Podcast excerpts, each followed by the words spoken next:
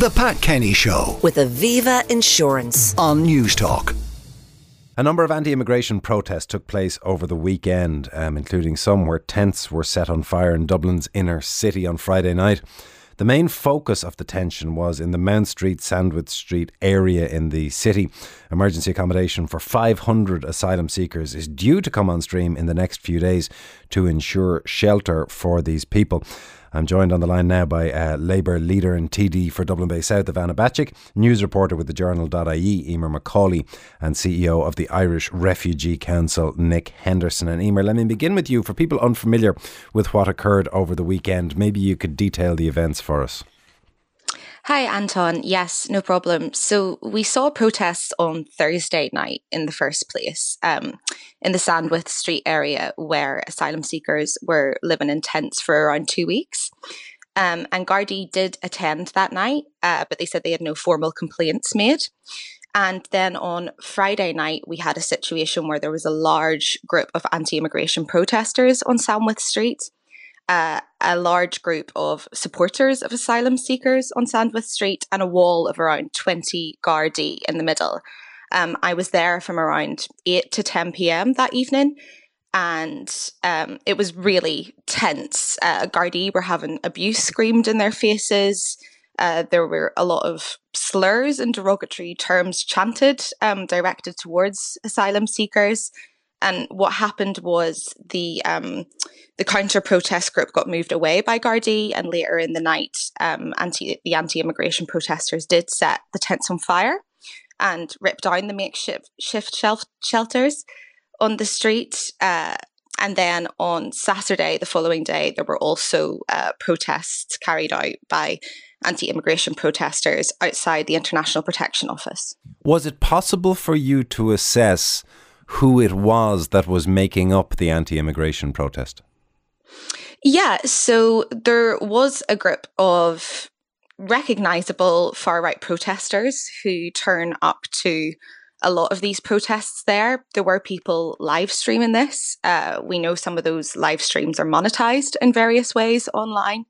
Uh, there were some locals there. I spoke to some locals, particularly who were on the fringes of the protest, who were just sort of of the view of, oh my gosh, look at what's happening on my street.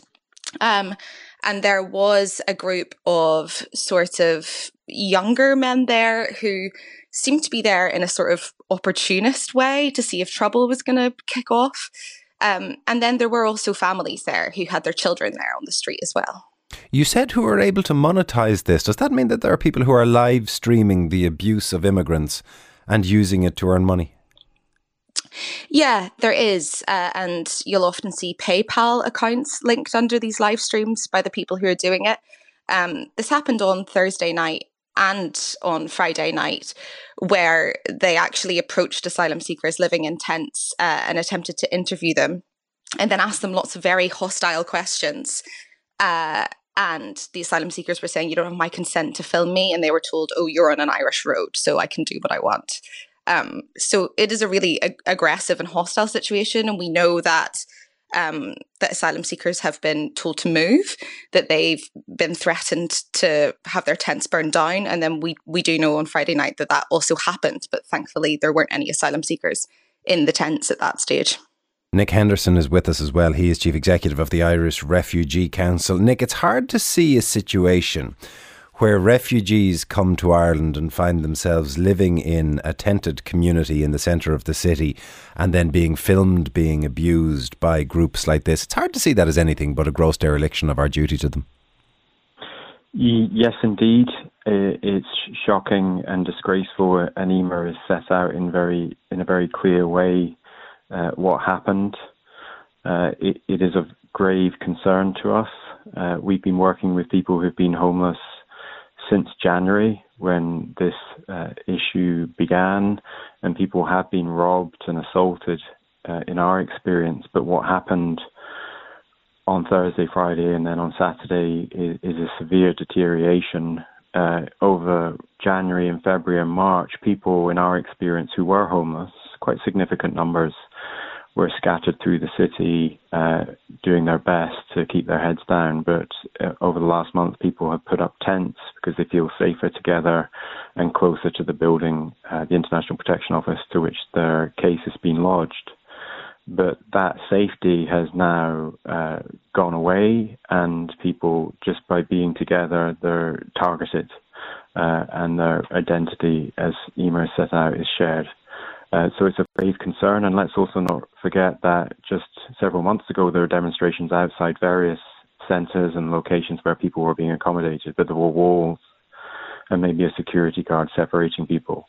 What happened over the weekend at the end of last week was there was nothing separating people, bar some activists who did their best and, and some Gardaí, and uh, there's no walls. People were just in tents. Um, so it's just, it's a we could be talking about something completely different today and much much worse. Thankfully, we're not, but it is a situation that is most serious. Those who are expert in homelessness will usually say that people who are rough sleepers are that because either they have chosen to um, sleep rough rather than moving into hostels, or because they may have issues to do with um, things like um, addiction or, or mental health issues. Is the same true within the refugee cohort, or are these people sleeping rough because there is nowhere else for them to go? The majority of people, and it's now around 475, it reached around 500 people, 580 people at the end of last week. Uh, those people are have arrived in Ireland over the last few months and made an international protection application. Uh, there is a legal obligation on the Irish state, which we voluntarily brought into Irish law to accommodate people where they don't have the means to do so. Uh, so they are people who are newly arrived in the country who've tried, who have made an application for asylum and have been told at that point of making the application that there is no accommodation for available to them. Uh, the majority of those people are, are men, but there's also been several couples. I understand all the couples have been accommodated now, and also uh, two or three single women, but they have also been accommodated. We're also working with another group of people, but this is a sort of separate group, but also experiencing similar issues who've been in direct provision accommodation, but for whatever reason have fallen out of it and are trying to get back into that accommodation. There's a long waiting list. But the, the people, the, the vast majority, this 475 figure, is people who've recently arrived in the country. Ivana Bacik, the Labour leader and TD for Dublin Bay South, is with us as well. Ivana, going back to what Eimer outlined about the way that this is being live streamed and the way that footage of, of the um, actions taken by the anti immigrant protesters were uh, put up online, that would suggest that this is going to gain momentum, that the longer that we have refugees on the streets, the more likely we will see this kind of thing happen again. Is that your view? Well, good morning, Anton, and thank you for inviting me on. And first of all, just to express my utter condemnation of the horrific actions by a small ah. number of far right activists in burning tents and causing damage and intimidation in and around the Mount Street area to those sleeping in forced to sleep in tents over the weekend. It was appalling to see. I was down there myself on Saturday morning. I met with some of the individuals who were in tents, and I heard from them about, you know, their distress at the experience. I mean, it is, you know, I'm listening to, to Nick and Eimer, and they're quite right. Of course, it is an immense relief that nobody was injured. You know, and I have been in touch with the Gardaí myself on Friday and again on Saturday, and I know they, you know, they were doing their best, but they need to do more to ensure the safety of those forced to live in tents in this way. So it was appalling to see it. You know, you ask about, you know, will there be now a momentum for the far right? I do hope not, Anton. In fact, I had raised this with the Taoiseach last Tuesday in the Dáil, indeed, before there was any of this awful protest by the far right, because I was so concerned, deeply concerned, to see individuals forced to sleep in tents outside the International Protection Office on Mount Street in my own constituency. You know, it is shocking that we can't accommodate, that we didn't seem as a state, as a wealthy state, to be able to accommodate relatively small numbers of people who are coming here seeking refuge. And I was very relieved to be assured by the Taoiseach and again by Minister O'Gorman on Friday and Saturday that there would be significant additional accommodation available this week and that people would no longer be forced to sleep on the street. So I'm calling on government now today to ensure that people are not forced to sleep on the street. Those I spoke with on Saturday just told me all they want is to be able to see their applications process. They want to be able to work here. They want to be able to contribute their skills and their expertise and their talent, and we need them. So, you know, it, it, it's not it's not right that people should be forced to sleep in the streets in this way. It's appalling to see a small number of orchestrated far right activists engaging in intimidation and damage. Uh, you know, and they're intent on creating hostility. But you know, I think the Irish people are better than that. I think there's been huge solidarity, huge welcome shown to those who've come here seeking refuge, refuge from Ukraine and elsewhere. And I don't think these protests will gather momentum. Although, if you wanted to create a flashpoint, it would be hard to find a better way than at the point at which there had already been protests, allowing a situation to develop where you have a tented ghetto of people sleeping rough in the centre of Dublin City. I mean, that's designed to, to act as a nodal point for this kind of action, isn't it? Well, I think it's appalling to see uh, any numbers of people forced to sleep in tents in this way. You know, I went down around the encampment, both on Mount Street itself and around Sandwith Street, and it's not, again, it's just not right, it's not fair, and it's not a compassionate way to treat people. And I must say, Anton, I've had extensive engagement with local, obviously with local community groups and local residents myself too, as the local TD, and they have shown huge compassion. You know, your heart would go out to anyone who's forced to sleep in the street in this way, who, who just wants to be, to see their applications processed, who've come here seeking refuge. Uh, and so I think the local community have been really good and really positive. And again, as I say, there is just a small number of far right activists who are trying to orchestrate um, sort of hostility, but it's a hostility that is not there generally in the local community. And that's very important to say. There's been huge welcome in and around Mount, Mount Street and Pearse Street, in you know where we have seen uh, um, numbers housed in hotels and so on. And there's been you know such a welcome shown. So I, I don't think this represents this you know this awful behaviour behaviour saw at the weekend from the far right, this does not represent the vast majority of people, either in the local community, in my own constituency, or indeed across the country. Ivana Bacik, thank you very much. That's Ivana Bacik, Labour leader and TD for Dublin Bay South. Eimer McAuley from the Journal. To go back to you, that issue that Ivana raises, that this is a, a small number of far right protesters and is not representative of either the general view or the local community. Whenever that gets asserted, you see on social media and you see on texts to programmes like this, people saying, no, this isn't just a small number of far right. This is representative. This is actually grassroots. You were there among the people who started all of this. Is it a small number of the far right or is it bigger than that? Uh, I think there is a small number of the far right who are acting as agitators in this situation. And then there are local communities who have genuine grievances when it comes to housing.